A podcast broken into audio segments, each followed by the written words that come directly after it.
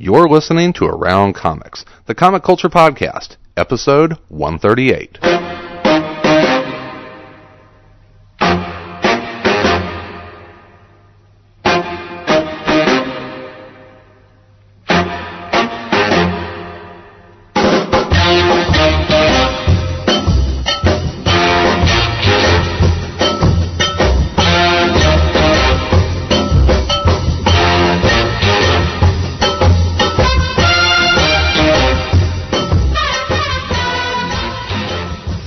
Chicago, this is Around Comics, the comic culture podcast.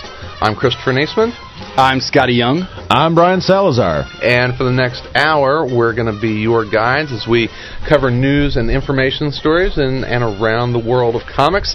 Uh, Tom Katers is usually going to be here, but he's off on assignment. I'm Tom Katers. I'm, Tom, I'm Tom Katers. Hello. I'm going to be doing Answer Man for you later, a little later on. well, we do have one of our other contributors here. It's uh, Mr. Chris Marshall from uh, Detroit has come down and uh, for the inaugural new format. How are you doing, guys? Very, very well. All right. I'm very Good to be here. Thank, thank you. Thank you for inviting me down. I love the Flash. Shut up. Chris is going to be the regular contributor for our uh, new trade paperback and collected edition releases. You're going to be doing that every week for us. yeah, Scotty would say that's how I roll. that's how he rolls, and and I would also say that's the only version of comic books that exists. Oh, thank you. Well, Thank you you. guys are going to be fast friends, aren't Oh you? man, man! I don't know. I'll Who- buy you a beer later Uh, th- this place is completely. We've changed everything. The whole store is different looking. paint, yeah. Uh, yeah, I mean, I'm sitting in a different place. Uh, The new weathered My chairs. underwear is on backwards. Not on at all. Uh, not- when it's on. Yeah. Uh, this is a whole new uh, thing for us. I uh, um, I'm excited and a little a little frightened. I was frightened earlier in the week, and uh, now I am running naked through the store because with excitement, With, with joy in your heart. enthusiasm. Yes. Well, we've got some fun stuff coming up today. Having a little conversation with Rick Remender and Tony Moore. They're the creative team behind the EC-inspired outer space action adventure series Fear Agent. Uh, we're we're also going to have uh, some DVD reviews from Will Pfeiffer. Yes. I believe is how his name is say, said. Uh, we got uh, what else do we have? We have Answer Man. Tom's doing Answer Man. He's all set for He's that. off in the in the lab right now recording. We're going to introduce uh, Scotty's yeah, new for, segment. for people who uh, enjoy hearing me yap. I'll do it some more uh, in my weekly rants about whatever I want to rant about. pisses you yeah, off whatever. that week. pisses- and I have it. it- Tonight's is a doozy. a we are. doozy of a rant. We're going to hear from uh, some former guests like Jeremy Mullins, who is going to be a regular contributor by giving us some great recommendations on webcomics. I have an editorial piece. Uh, it's so I'm going fancy.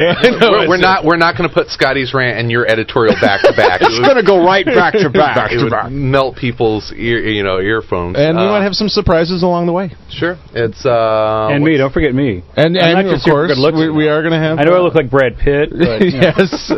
What's in the box? I, I am contributing. What's in the box? I'm actually contributing to the show. well, so, uh, Chris, you might be interested in this one. Uh, I got a chance to talk with Wesley Wong, who is a uh, color artist for Marvel's Masterworks line. Wes and I email back and forth all the time. He's So- on my forum all the time. So you get uh, get to find out a little bit of what goes into the restoration of those great classic Silver Age comics. All of that and more is next on Around Comics. This episode of Around Comics is brought to you, as always, by Borders. Sink your teeth into the story that introduced the world to Anita Blake, Vampire Hunter. Get your copy of Guilty Pleasures by Laurel K. Hamilton at your local Borders. Borders is your home for the tastiest fantasy novels. Find a store near you at borders.com.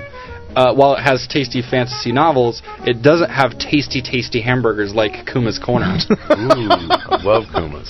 Mmm, tasty. tasty. The Anthrax burger, Uh, really good. Led Zeppelin. I'm going with Led Zeppelin. Have you, know had why? Slayer? Uh, this is Chicago insider You know what? The Led Zeppelin has a hamburger, bacon, and a barbecued pulled pork Oh my lord! and a little cheese. Oh, Have you had the, have you had the Slayer? I love No, the fact it's- it- that, it's that- on a plate. It, it comes on a plate, and there's a burger somewhere under a pile of chili. How am I fatter than all you people? How does that work? I don't eat that stuff. Because you've been eating tasty novels instead of Oh, juicy burgers. Yes, Yeah, you gotta go to Kuma's Corners. You know, well, see, what they don't tell you is uh, after you eat the burger, you wrestle a bear. and you burn calories doing that. Interesting. Interesting. All right. Cool.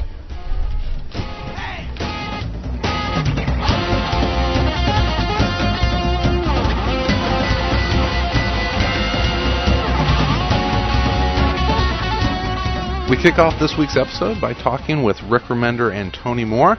They're the creative team behind the sci-fi action adventure series Fear Agent. These two vanguards of creator-owned projects have the reputation of making fun, genre-jumping comics. We start off with Rick and Tony talking about the advantages of working on creator-owned projects. Well, I always put it like this, and I don't mean to to, step on it. If you know, I always, I, for me, it's it's like um, who was writing Miss Marvel in 1979 or 80, whenever she had her own series. Who was writing, you know, other than like the exceptions where you go, oh, Daredevil was doing a run from 83 to 86 or 87, um, because he just owned that character. You know, but if I say who was doing the Spirit, well, you know, that was Will Eisner. And who does the Goon? And that's Eric Powell. And who does Sin City? And that's Frank Miller. And Hellboy. And and and the, you know, and the Turtles originally, and on and on. There's there's you know there's a of course we're we're like we're comic nerds, and so we have a real love for the things that Jack Kirby and Steve Ditko created, and we have a real love for the old you know DC characters, and and and love that stuff. I do. I'm definitely going to to do you know jobs in you know in those sandboxes because I grew up reading those comics, but you know if you don't temper that and also work a lot of your career in creator-owned stuff, um, you end up being 50 years old and nobody cares anymore because comic books they chew you up and they spit you out. I mean, you know, whoever, whoever, all, all of the heroes from 10, 15 years ago, you know, who's still who's still a hero? Jim Lee, maybe two or three other guys. Um, you gotta, you know, you have to. I think as a as a as a realistic creator, kind of like appraise the the landscape of the in, of the industry and say like, hey, you know, unless I'm one of like the one percent of guys who get work for their whole lives out of this, it kind of comes and goes. If you're, you know, if you're hot at Marvel or DC for a little while, that doesn't necessarily, for most people, last all that long. And if you don't have your own thing, your own sort of brand and your own sort of identity, a building you're building stuff for somebody else your whole life, opposed to you know build stuff for other people, sure, but make sure you're working on your own house at the same time. And um, it's not it's it's it's also a creative thing, you know. I think that for, for myself, I really like the uh, being able to to do what I want without any interference. And I like to think, uh, I don't know, I look out at the comics landscape and I see a lot of, uh, you know, really great guys doing a lot of great work for other people. And uh, it, it lacks that, that energy, like as far as the, the, the characters and, and the stuff that's being created goes, like, it, it, I see a lot of guys working for other people and, and it's, there's nothing new being brought to the table, it's just people digging up old stuff and trying to put a spin on it. And um, uh, personally, I, I I feel like life's too short to to walk around in other people's footsteps. Um, you know, I, I might not ever sell as good as any of that that stuff, but you know, when I'm laying on my deathbed, I want to know that you know I did something you know, on my own, even if it you know even if no one paid attention it's it's a tough thing to do, and that's why you see a lot of indie ti- indie titles dry up because uh, these guys are killing themselves. In some cases, working for you know uh, at least half a year, sometimes more, um, for nothing. You know, f- free, full time for free, and uh, you know if if the sales it, and it's a vicious cycle because retailers won't pick it up because it seems you know because they don't know if it's going to dry up but then it does dry up because no one's ordering the book, and then these guys got to go find paying work to keep the lights on, you know. So uh, it's a it's a hard road to hoe, and it's uh, I, I don't envy anyone trying to do it. Fear Agent recently made the move from Image Comics to Dark Horse Comics. Making a publisher change in the middle of a series can raise questions about the old creator-publisher relationship. Here, Rick Remender talks about his ongoing relationship with Image. We have nothing but love for Image. In fact, we're um, we have a new book coming out with them for Halloween. We're Tony Moore and, and Kieran Dwyer returning back to the zombie genre. Um, we're doing a book called Triple X Zombies with uh, Tony and Kieran and myself uh, under a new horror line that uh, Kieran and I will be continuing on uh, after this called Crawl Space. And um, I've got Sorrow going on at Image right now. I've got The End League and Fear Agent at Dark Horse. Um, it's it's a business decision that we just we just can't talk about. Uh, you know why the the switch was made, but it's really important that everybody know that both companies are you know in our in our in our hearts. Here, Remender talks about making the relaunch at Dark Horse appealing to both new and old readers. Um, story story wise, I made a I made a real effort to make the first issue of The Last Goodbye, which is the first issue of the Dark Horse run, um, a, a nice introduction to new readers as well as a recap for past readers.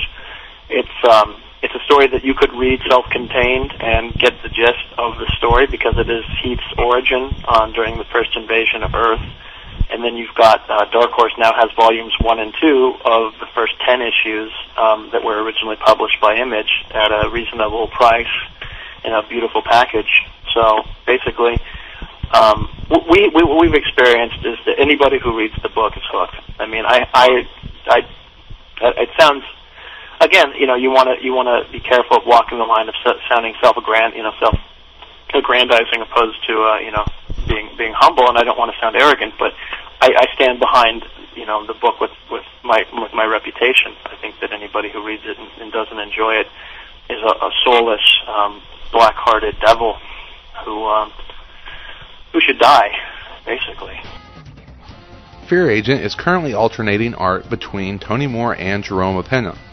Here, Remender talks about working with both artists and if he writes differently for either one. No, I write them both. I mean, whether it's for Jerome or Tony, they're both, I think, two of the best storytellers with the with the most amazing art in in comic books. So, I write it. I write it the same for either one of them. I try and make sure that every issue has something that they can sink their teeth into. Um, and, and you know, as well as perpetuates and furthers the the goals of the of the story. You know, it's it's sort of a responsibility of a comic book writer to not get your head up your own ass and sort of just start um, writing stuff because you love to hear your you know your own dialogue. If that's the case, you should really write for television. So with both these guys because they're so good at anything I give them. But as an artist, I know that the most fun stuff is the action, and it's a comic book. You know, this is high adventure; it needs to have that. So I always try and make sure that it's got a good dollop of both for either of them. And now that I'm inking Tony on Fear Agent, which is a recent development, um, I'm sort of cursing myself for some of the stuff I wrote into the third issue of his current his current arc. Uh, so what I will be doing is cutting out anything that has crowd scenes or any detail. But um, I mean penciling Tony stuff. I've only done you know I've done about five pages at this point. We're rolling on issue three right now, um, and it's been nothing but nothing but good. I mean, his pencils are as tight as they could be, and they're they're gorgeous. Uh, just it's just a matter of sort of it's nice because I you know I've been doing nothing but writing for the past eight months, so getting back to the artboard and turning turning off the brain and just getting into the sort of cathartic and relaxed act of you know putting down nice brush strokes and, and quill lines it's actually been been pretty good for me. I, I wanted him to ink it in the beginning. Like when we first pitched it, that was the plan, and and then we both got too backed up with other shit, um, and, and ended up making other plans. But uh, you know, and, and it's not to say that I haven't been thrilled with everybody else, but uh, you know, I've always wanted to to have Rick ink my stuff. Uh, he inked the first cover, and that was as far as it got, and and I've I've always wanted it. So so yeah, I'm thrilled with it. It looks great so far. Here, Tony Moore talks about how he got EC Comics legend Jack Davis involved with Fear Agent. Yeah, I uh, yeah, I, I decided uh, when we were putting together a list of uh, people we wanted to, to potentially do like alternate covers or or something like that. Um, you know, our list was pretty short, and the first guy that we thought of was you know Jack Davis. I mean, you can't can't beat you know one of the original EC crew. Um, and I, yeah, when when Dark Horse was actively, you know, putting together lists, um, a lot of a lot of the names they were throwing out were were like you know new guys who are, are hot and whatever. And I thought, you know, uh, that's all fine and well, but I mean, we got to get. I mean, when when else are, are you going to get the chance to do something like this? And so I, I hunted him down and uh, called him up out of the blue.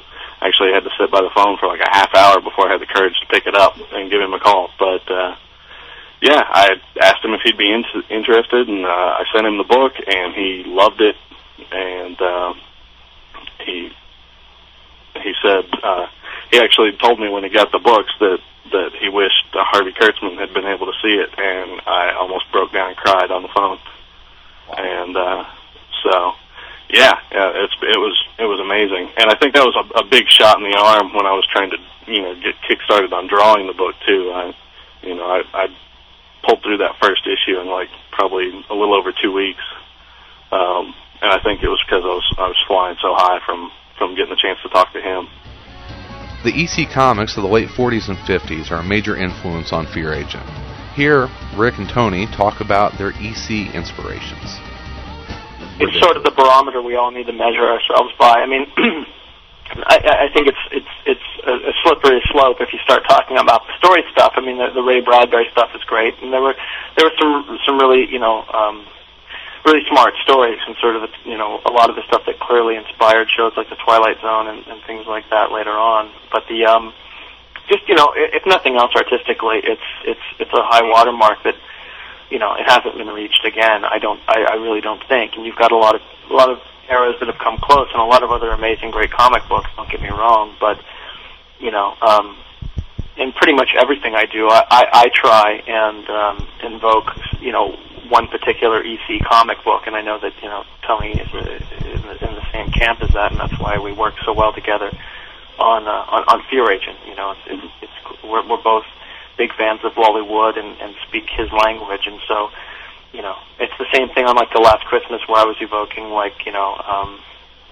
a lot of a, a lot of Wood and a, a lot of uh, Will Elder and guys of, of that ilk um, and then, you know, Sea of Red, where we were clearly, like, you know, interested in trying to recapture some of the coolness of piracy in those books, and, and on and on. You know, we're all very, very, like, inspired by that stuff.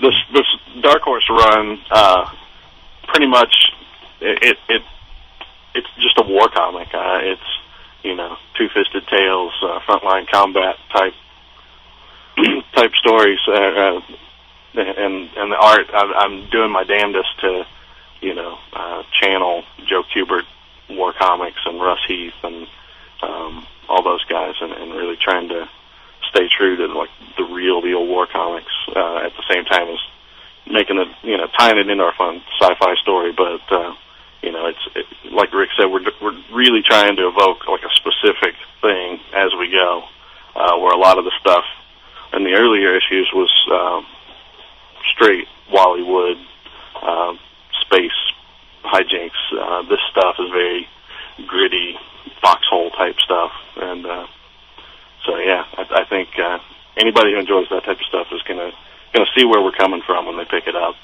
You know, especially not just the EC stuff, but especially the the, the 1960s Our Army at War and all that Kubert and, and Russ Heath uh, you know stuff that they were doing, uh, you know, Enemy Ace and all that all that stuff is just um, you know when you start when you start appreciating what Kubert and those guys were doing with that stuff, you start understanding why what's lacking in modern comic books a little bit.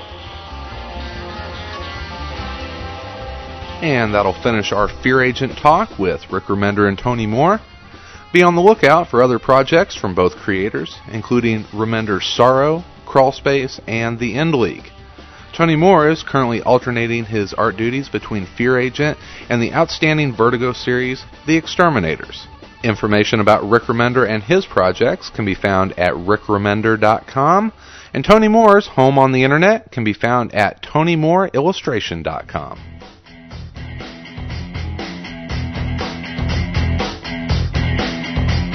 are building a religion. We are building it bigger. We are widening the and adding more lanes. We are building a religion, a limited edition. We are now accepting callers for pendant- Now's our chance to get you ready for the week ahead by running down the new single issue and collected edition releases. Please note that these are only partial lists and the shipping dates can change without notice. Here is Chris Marshall of the Collected Comics Library to highlight new trade paperback and collected edition releases. Starting off this week from DC Comics, we've got the Batman Chronicles Volume 4, which collects his Golden Age material, the Helmet of Fate trade paperback, the Question Zen and Violence Volume 1, which is the Denny O'Neil run from 1987, Transmetropolitan Volume 8 from Vertigo is out this week, as well as Exterminators Volume 3 Lies of Our Fathers. That is a new printing. From Wildstorm, we've got Wetworks Volume 1, which collects issues 1 through 5, plus two short stories that reintroduce Wetworks into the Wildstorm universe. Moving over to Marvel, we have Spider Man Back in Black hardcover, and one of my favorite characters, the Essential Moon Knight Volume 2. Annihilation Book 1, the trade, is also out this week, as well as Blade Sins of the Father, the trade paperback. Spider Man Loves Mary Jane Volume 4, Still Friends Digest, Anita Blake Vampire Hunter Guilty Pleasures Volume 1 gets a new printing this week, both the Anita variant cover and the Jean Claude variant cover. Ultimate Spider Man Volume 16 Deadpool, the trade, gets a new printing, and so does Marvel Masterworks The Fantastic Four Volume 5. This is the variant edition reprint. The regular edition reprint came out last week. And one side note regarding the Masterworks, you may have heard that the Nick Fury Masterworks has been delayed until October 17th. What's also interesting is that there's an Avengers Masterwork also due out that day, and it's pretty uncommon for Marvel to release two brand new Masterworks on the same day. So look for the Avengers one to get pushed back by about a week or two. Moving over to Image, we get a new printing of The Pro from Garth Ennis as well as the official handbook of the Invincible Universe. Sonic the Hedgehog Archives Volume 6 is out this week from Archie Comics. And from TwoMorrows, we've got back issue number 24 and Rough Stuff number 6. That'll about do it for this week. For Around Comics, I'm Chris Marshall, the Collected Comics Library Podcast. Chris Marshall is the host of the Collected Comics Library Podcast. Find the podcast, release schedules, and a checklist of everything collected at collectedcomicslibrary.blogspot.com. Hey guys, it's Sal. I just wanted to take a look at some of the books that are coming out this Wednesday, just some things that I thought were interesting, and hopefully you will too. Uh, starting off from Dark Horse, I got uh, Sock Monkey, The Inches Incident. This is from Tony Millionaire. It's uh, continuing adventures of Sock Monkey and Mr. Crow, and I guess they find out something's wrong with their friend Inches, but it's too late, and the truth sends them fleeing for their lives. It's a 12.95 trade paperback, 88 pages, and like I said, it's from cartoonist Tony Millionaire. Interesting note about him: he got his start as a cartoonist while sketching one night at a local bar. He was drawn on a little napkin, and uh, he came up with the idea of a little bird who drank a little too much booze and blew his brains out. Uh, this was the actual origin of his best known character, Drinky Crow. The bartender there uh, asked him to do more of them, and he actually offered him a free beer every time he'd bring in a, a new napkin. After doing a, a bunch of these little cocktail napkin drawings, he began trying to figure out a, a, better, more polished version of them, and eventually he was able to get them into publication. Millionaire's gone on to being published in a lot of great magazines like the New Yorker, the New York Times, the Wall Street Journal, and and is a very successful cartoonist. So who says drinking hasn't accomplished anything ever? Uh, moving over to DC Comics, we have Metamorpho Year One, Number One of six. This is a, another of the Year One miniseries, uh, written by Dan Jurgens with art by Jurgens, and I believe also Mike Norton is doing a few issues on this series our friend Mike. Uh, this is about Rex Mason, and it's a sort of a retelling, a bit of a newer t- retelling of his origin story.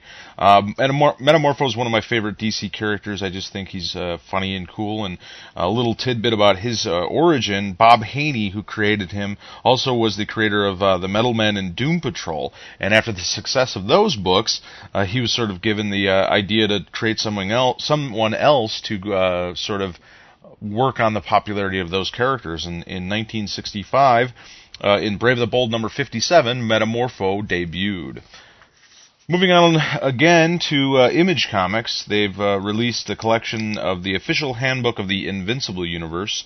Uh, this collects uh, the official handbook of the In- Invincible Universe number one and two into uh, one trade paperback. It's 112 pages, 12.99. It's everything you want to know about all the invincible characters, power levels, hometowns, relatives, blah blah blah blah blah. Um, I just love the fact that Kirkman has quietly sort of created his own little superhero universe over there at Image, uh, with with some great characters and and they inter you know weave characters from book to book and stuff like that. It's just really cool to see a, a bunch of superhero books that aren't afraid to be good superhero books. Also from Image Comics, we have Suburban Glamour number one of four. This is from our buddy Jamie McKelvie. Uh, this is about a couple of teenagers who are stuck in like suburban hell, and then all of a sudden something really weird happens to one of them, and she starts getting messages from uh, her childhood friends, and she tries to figure out is she crazy? Is something really happening? They keep telling her something big is going to happen. Uh, I I remember seeing this uh, art uh, when Jamie first gave it to me, sent me some of the pages, and I was able to look at it. And I'm such a big fan of his black and white art. I was kind of afraid uh, of the color stuff because I, I really just love his black and white. But the colors, uh, once I saw them, they just blew me away. And I think this is going to be a gorgeous book, and, and I uh, I hope a lot of success for it for Jamie. Uh, moving on to Marvel Comics, we have Howard the Duck, number one of four. This is from Ty Templeton and Juan Bobillo, I believe is his name. Uh, this is uh, the returning adventures of Howard the Duck and his friend with benefits Beverly uh, as they try and destroy the internet, radio, and television. It's a four-issue miniseries. Uh, I know some people probably aren't real happy about uh, Steve Gerber not being involved with Howard the Duck. Uh, Gerber, if you don't know, created Howard the Duck in 1973 uh, in Adventure into Fear as a secondary character in that comics uh, Man Thing book or, or, feature, I should say. Um, Howard became kind of popular, and he graduated from into his own backup uh, and confronted a bunch of bizarre horror characters such as uh, Hellcow and Manfrog, and then he finally developed into his own comic book title with Howard the Duck number one in 1976. Uh, around 78, the writer Gerber and publisher Marvel clashed over issues of creative control, and Gerber was abruptly removed from the series. This was really the first publicized creator rights comics in, in or case in comics, and uh, it attracted a lot of support from major industry figures, some of whom created these homages uh, with Gerber to sort of enlighten people to the events of this case. One of which was uh, Destroyer Duck, one of my favorites, uh, was with Jack Kirby. Uh, also, another tidbit about uh, Howard the Duck. At one point, Disney threatened to sue Marvel for infringing on Donald Duck's copyright and enforce them to uh, change the design of the duck, which led to uh, Howard wearing pants. So that's why why he's not uh, going commando nowadays. Uh, also from Marvel Comics, we have Omega the Unknown, number one of ten. this is by Jonathan Lethem uh, with pencils by Farel Dalrymple, I believe. Uh, inks by uh, Dalrymple also.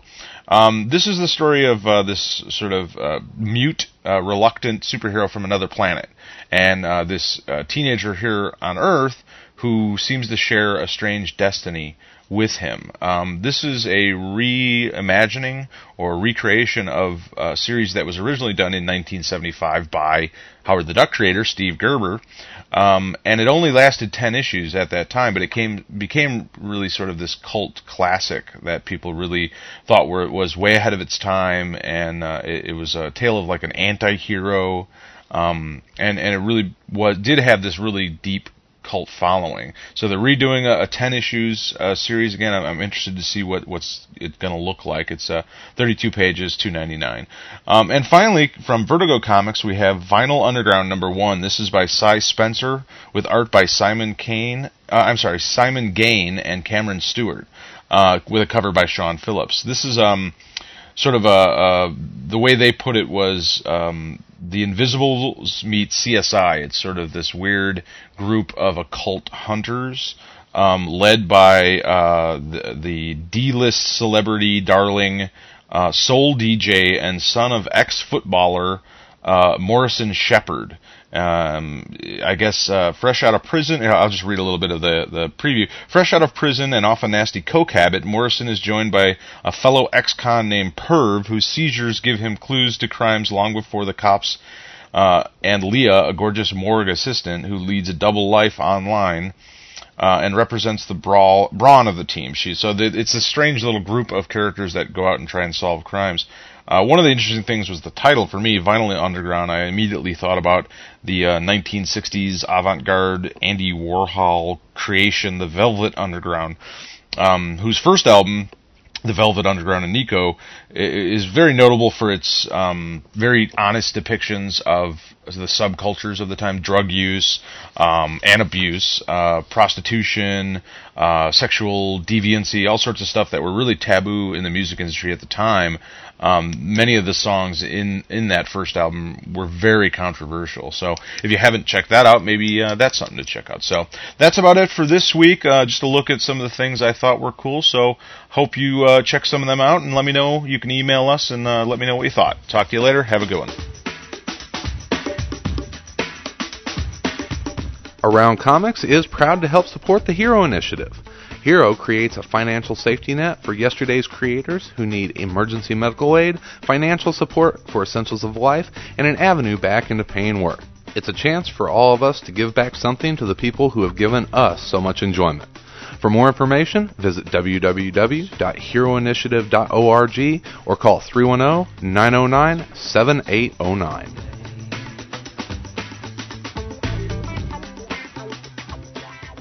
Comics aren't just in comic shops and bookstores anymore. You can now find thousands of web comics online. Jeremy Mullins is here to save you hours of searching on the internet by telling you where to find the best and brightest in the ever changing world of webcomics. Let me start out by recommending one of the best long form webcomics that I've ever come across When I Am King by Swiss cartoonist Demian5. This slightly bawdy comedy about an Egyptian king on a quest to reclaim his crown and his lost underwear is hysterically funny. Take my word of advice. Don't be pulling this one up at work because your boss will hear you laugh in the corner and you're likely to squirt coffee through your nose. Fire breathing camels, flower patch orgies, and psychedelic trips to make Timothy Leary jealous are all part of the story. Not only is When I Am King funny, it's also stunning to behold and look at. Unlike many webcomics that integrate computer effects poorly, Demian 5's limited animations and 3D graphics are used judiciously and really enhance elements of the story instead of detracting from it. And I don't know about you, but I often find it difficult to read comics that were initially intended for print that have been scanned and placed online. Vertical pages are not usually comfortable to follow in a horizontal web window. Demian 5 constructed When I Am King as a webcomic first and only. His panels flow from left to right in a continual sequence, making it very easy to follow. I appreciate not being made to just read a few panels left to right, then having to scroll down further on a page, read a few more left to right, then having to keep scrolling again and again and again. The formal crown gem of When I Am King is the dream sequences that are in Chapter 4. Demian 5 does things online that could never be replicated on the printed page. This comic is a lot of fun. It's visually stunning, it's a lot of laughs, it's really well put together. I can't say enough about it. It's one of the best webcomics I have ever read. So check out what I'm talking about. Point your browser to www.demian5.com. The address, again, is www.demian and the digit 5.com. For Around Comics, I'm Jeremy W. Mullins. Jeremy Mullins is a professor of sequential art at the Savannah College of Art and Design. You can find more about the school and their programs of study at www.scad.edu.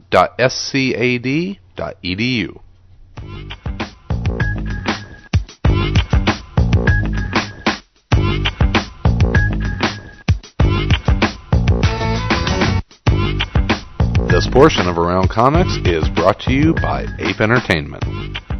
Welcome to Autumn's Grove, a quaint little town where your fears manifest, then devour you whole.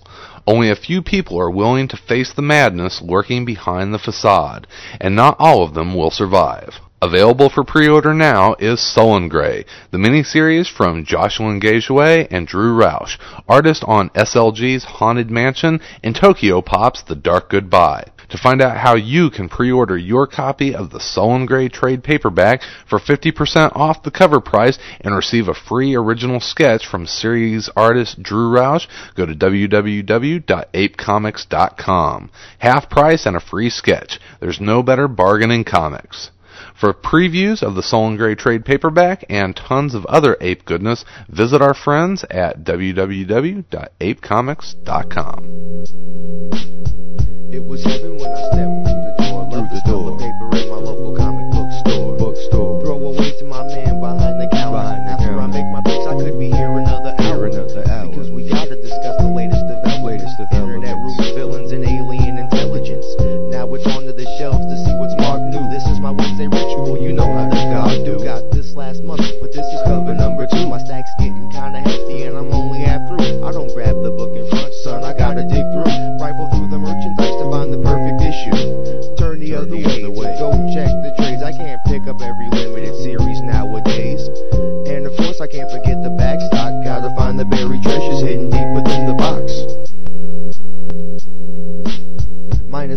Rorschach blocks, this is the ink spot. Peace to Blair Butler for recommending the new boycott. You wanna match collections? Why not? I got books old enough to make you wanna hop the foxtrot. All the way from classic runs to the one shots. Crossovers from epic events and alternate universe plots. Ayo, these books ain't the only thing they got. This is also the official pen and paper RPG stop. Gaming every Saturday afternoon at 2 o'clock. Not craps and CeeLo, but I'm shooting dice on my block.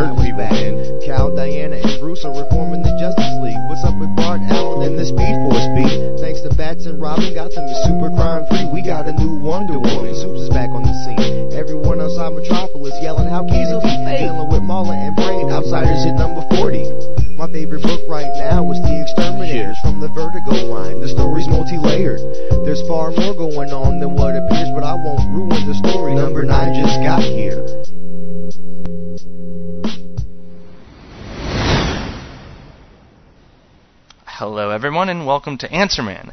This is the weekly segment where me, Tom Katers, answers you, the listeners' questions about anything you want about comic books. Uh, you can ask me whatever you want, and I'll look up an answer, or I will make up a funny one, or I'll find some sort of ground in between that we can all be happy with. We're going to start off first week. First question comes from area code 212 is on our forums. Asks, what was the deal with the Pocket Universe Superboy?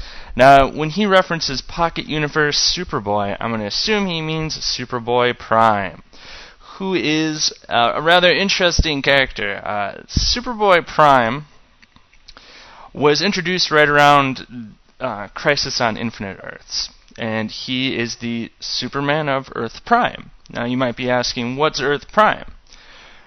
Earth Prime was our Earth, you and me, this one, in the DC universe. Uh, there was times when characters like the Flash would travel to the world of the people that are writing them. So he would meet Julius Schwartz and he would meet Cary Bates, and that world was called Earth Prime, uh, which was probably a little bit more similar to our world. Uh, didn't have as many superheroes. I, I, believe there was one other one, Ultra, at some point. Uh, but the main the main gist of this goes that on this Earth there was a couple named Jerry and Naomi Kent who uh, find a baby abandoned in a forest. Uh, the is a fan of Superman. They think it would be funny to name it the kid Clark, Clark Kent. So they raise the son, who you know seems to be normal, uh, until in high school on Halloween when he dresses up as uh, as super as Superman. Halley's comet flies overhead, and he suddenly gets Superman's powers. He's the Superman of our Earth, uh, which obviously would be pretty jarring for a child. Uh, it's even more jarring when your world gets destroyed, which Earth Prime does in uh, Crisis on Infinite Earths. Uh, he is one of the survivors, though, and at the end of that series, he gets into the same pocket dimension where Earth 2 Superman, Lois Lane of Earth 2, and Alexander Luthor of Earth 3 go into. Now, spending a significant amount of time with an older man version of yourself, his wife, and some sort of gold suited freak with curly orange hair is probably going to make you very unsettled, which it did. And Superboy Prime probably a little bit bitter about the fact that Superman, the world he was going to be Superman on, is no longer around, and he's just got to live the rest of his life trapped in this tiny universe with no women, no prospects of women, nothing going on.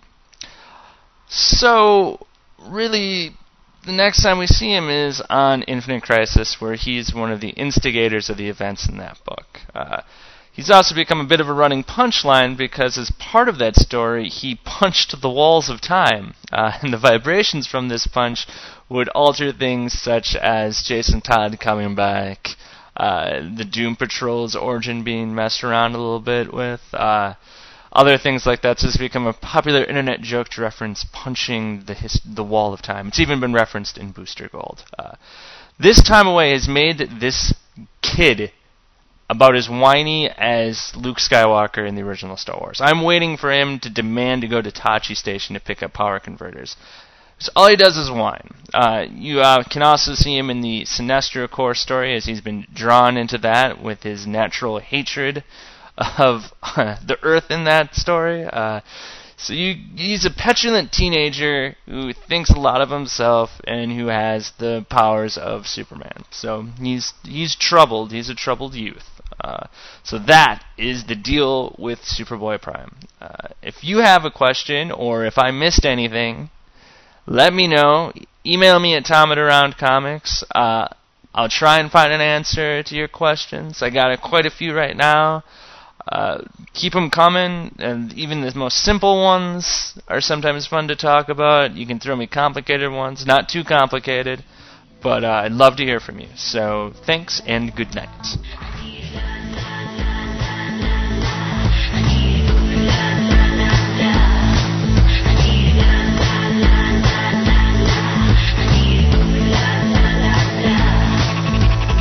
Golden and Silver Age comics get older, more expensive, and harder to find, the market for archive quality reprints has increased.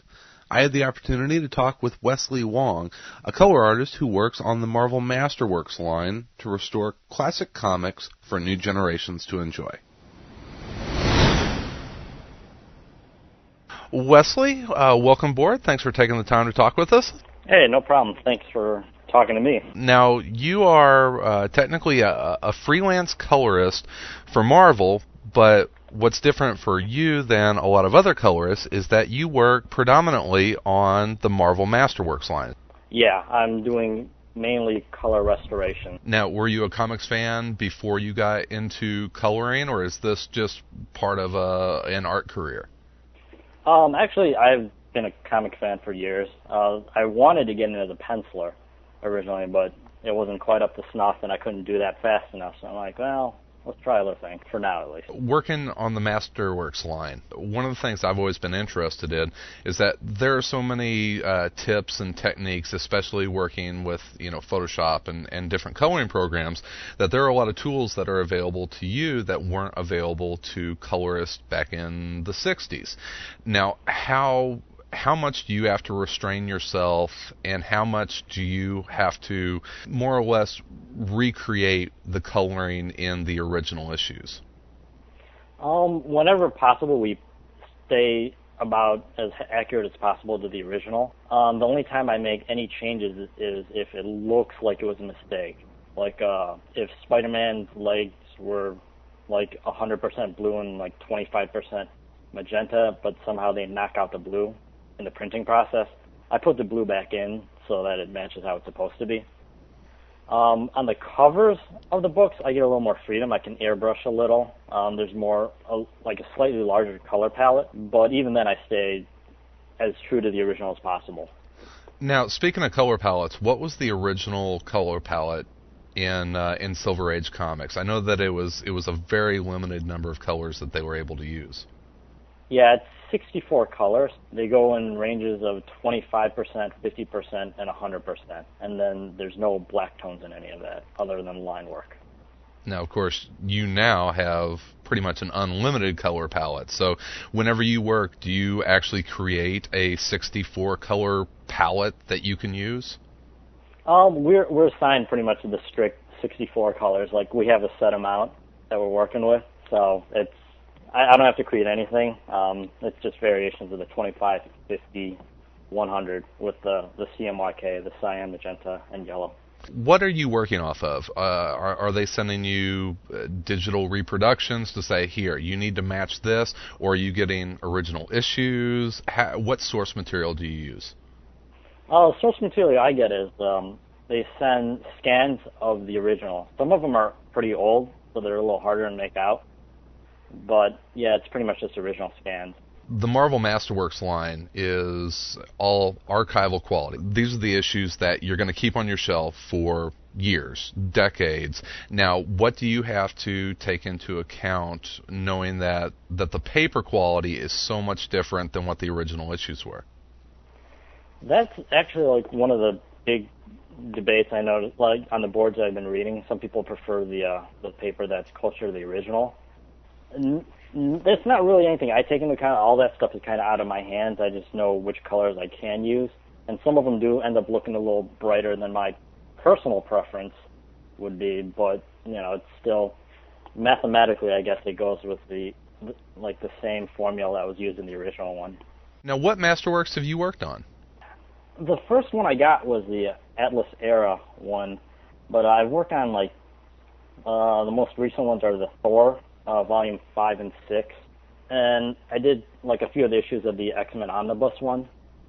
I don't know, it's just a lot of scattered ones here and there. I don't. He doesn't really keep uh, Corey, the editor, uh, doesn't really keep me to one strict line.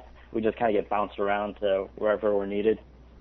Now, what what part in the restoration process are you? Uh, are you getting uh, pages that have been re-inked, or are these shot from uh, film from the original boards? Where are you at in the restoration process?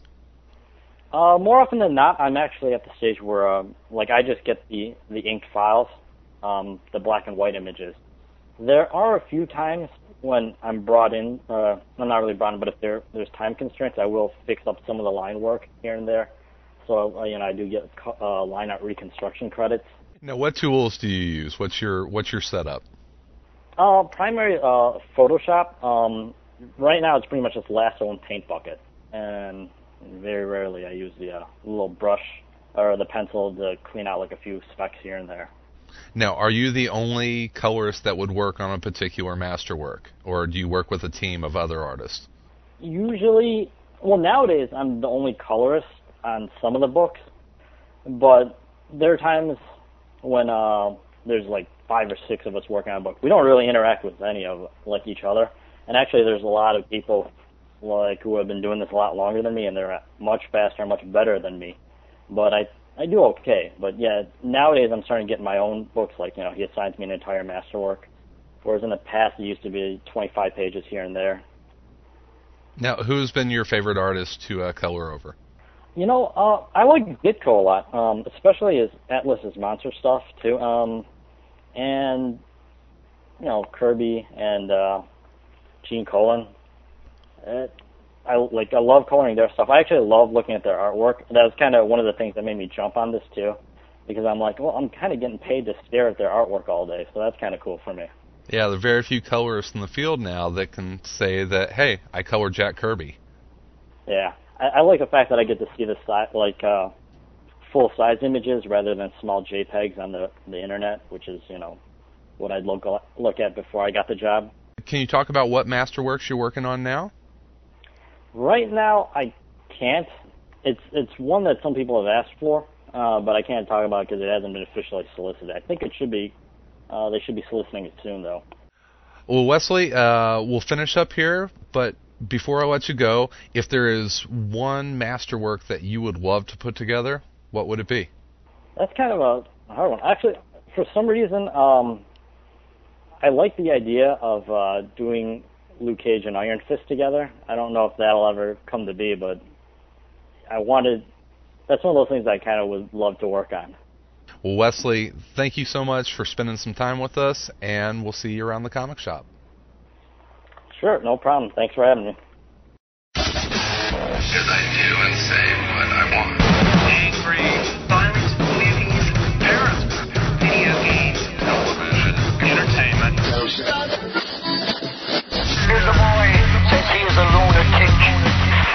Well, we, he's just, it's just, it, it, it, it's just terrible the, the way he is at times. Today we're going to talk about Smallville. Oh man. You ever watch a movie or watch a television series or read a comic book or listen to a band's new album and you think, why uh, don't you guys just stop? You had a good thing uh, for like five minutes and then you keep going. Or, or, or you read something, you watch something, like, oh my god, the people that make this are sitting in a studio or sitting in a boardroom or a meeting room laughing their asses off at the joke that they're playing on everybody. Uh, I'm watching the sixth season of Smallville at the moment. And I'm not all the way through. I'm only halfway through. So maybe uh, by the end of it, it gets incredibly sweet. I fucking doubt it. But at this point, I'm thinking that there is a writer's room where they are all sitting around with the fucking half arrow gimmick gag prop on their heads laughing their ass off at how many people still watch this show simply because it has uh, about 2% to do with the Superman mythos. So we're going to get a little bit into just some random bullet points of a show that at this point makes Guiding Light look like Schindler's List. Um, we got the Green Arrow. He's a big part of this season. Uh, the the good old Green Arrow, and uh, I'll tell you what. Right now, I'm gonna give I'm gonna give some little advice for anybody who wants to be a superhero. Uh, the idea you got the secret identity. You don't want people to know who you are. You uh, you want to be able to blend in. You don't want to be recognized. Well, I'll tell you what. Don't go put on some fruitcake Backstreet Boy uh, cool video sleeveless chaps uh, situation with uh, with some goddamn Oakleys. How about if you really want to be a superhero, you take my advice, you go get some goddamn blue jeans, run by Target, pick up some black hoodies, go buy fucking lids, pick up some black hats, and uh, you go out in the street. Guess what? You look like everybody else. You're never gonna stand out. You can do whatever the fuck you want. Nobody's gonna know who you are. So how about we try that on for size and uh, and see how that goes. Now, uh, keeping in with the the Green Arrow, we have Lois Lane. Uh, Lois Lane is the Green Arrow's uh, uh, girlfriend. So I'm just wondering if the writers are going to further uh, convince us that Lois Lane is absolutely mentally fucking retarded. Um, because we all know that at some point Lois Lane can't figure out that Clark Kent is Superman because Superman uh, slicks his hair back and has an S curl, and Clark Kent wears the the crazy insane disguise of glasses. Um, now we've given that a free pass uh, since the beginning of Superman, the whole mythos, but um, the writers of Smallville decided that uh, that wasn't enough to to to make us think like these superheroes are really good at covering up who they are. Uh, we we need Lois to to date another superhero and be um, fooled by their incredibly incredibly uh, vague disguise, right? So Lois Lane, who is dating Oliver, will then turn around a couple hours later and be face to face with the Green Arrow and be like, "Oh my God, I don't know who you are. You got Oakleys on and reverb on your vocals. Who are you?" Uh, come on, seriously. Has anybody ever put a pair of Oakleys on and you went like, "Oh my God, where's my brother? Where were, he was just right beside me. Who are you?" Uh, yeah, so oh, for, I guess for all those people who are on the run, if you if you're on the lam, you've murdered somebody, uh, go to the mall, buy a pair of Oakleys. Uh, you'll never get caught, and you'll live a free life and and live happy. So. Um, I am getting a little frustrated with the the uh, the amount of time they're spending making Lois Lane look uh, absolutely retarded. Stay tuned next week for uh, more reasons that Smallville makes me want to beat the shit out of your mom.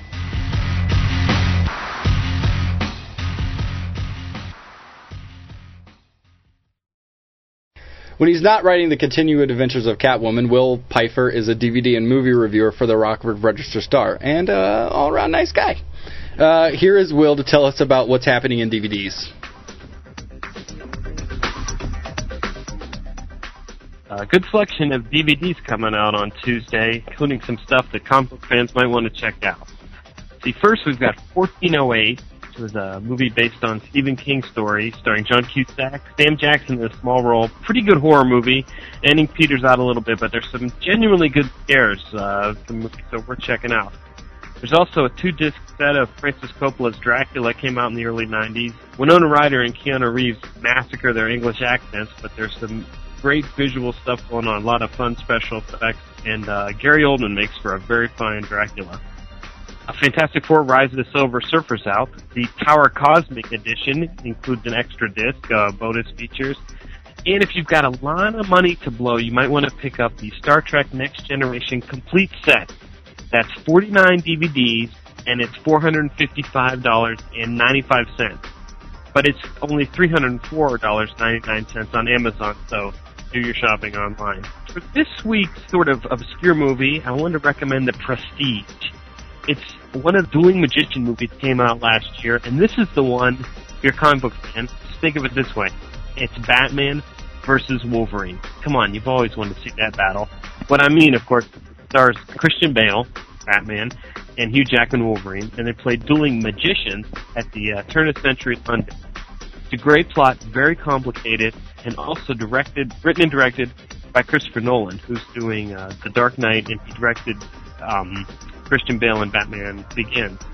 So it's good right there. Plus, if you're looking for extra comic book connections, you got Michael Caine, who played Alfred. He's in this movie. You have Andy Serkis, played King Kong. He's in this movie. And you have David Bowie playing the real-life scientist Nikola Tesla, who's probably about as close to an evil genius as the Lex Luthor type as we've ever seen in real life. Great movie, full of uh, twists and turns. Ending is is really surprising and it's really powerful. It really uh, fits in thematically with the movie. I thought it was one of the best movies last year. Almost nobody saw it in the theaters, but definitely check it out on video. This is not to be confused, by the way, with uh, The Illusionist, which was the other dueling magician movie of 2006. That one starred Edward Norton, the Hulk, and uh, Paul Giamatti, played Harvey Pekar in the American Splendor. So comic book connections both, but I would give Prestige the uh, the top hat on this one. Very good movie worth checking out. That's pretty much it for DVDs this week. I'll be talking to you later. And for Around Comics, this is Will Pfeiffer. You can find Will's written reviews at the Rockford Register Star by going to go.rrstar.com and visiting the entertainment section. You can follow Will's comic book work by picking up DC's Catwoman every month. That'll take care of another Monday edition of Around Comics, the comic culture podcast. Make sure to come back on Thursday for Around Comics, the comic culture roundtable, an informal and entertaining roundtable discussion about the world of comics and pop culture. Feel free to visit us online at www.aroundcomics.com. Remember, you can contact the show via email at info at aroundcomics.com. You can also visit us at MySpace and ComicSpace. And if you like the show, you can leave a review at the iTunes Music Store. Views expressed in the interviews or by guests of the show are solely those of the individuals expressing them and may not reflect the opinions of Around Comics. Any reproduction, retransmission, or rebroadcast without the express written consent of Around Comics is strictly prohibited. All content presented in this program is the sole property of Around Comics, and this has been an Around Comics production, copyright 2007. Thank you for listening today and making Around Comics your source for comic book news, reviews, and opinions. We'll be back again next Monday for another edition of the Comics Culture Podcast. In the meantime, we'll be everywhere in and around comics.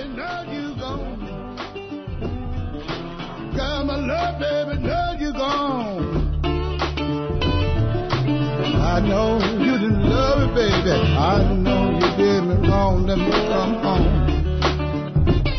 Oh, yeah. So I got to, got to love you. Oh, I got to love you, baby. Everybody got my love, now it's gone. My loving, baby,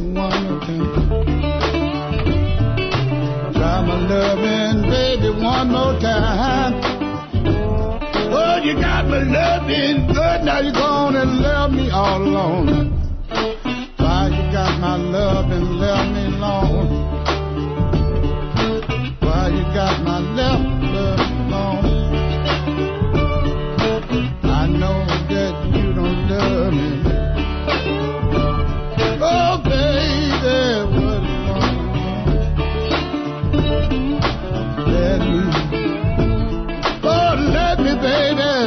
you one more time.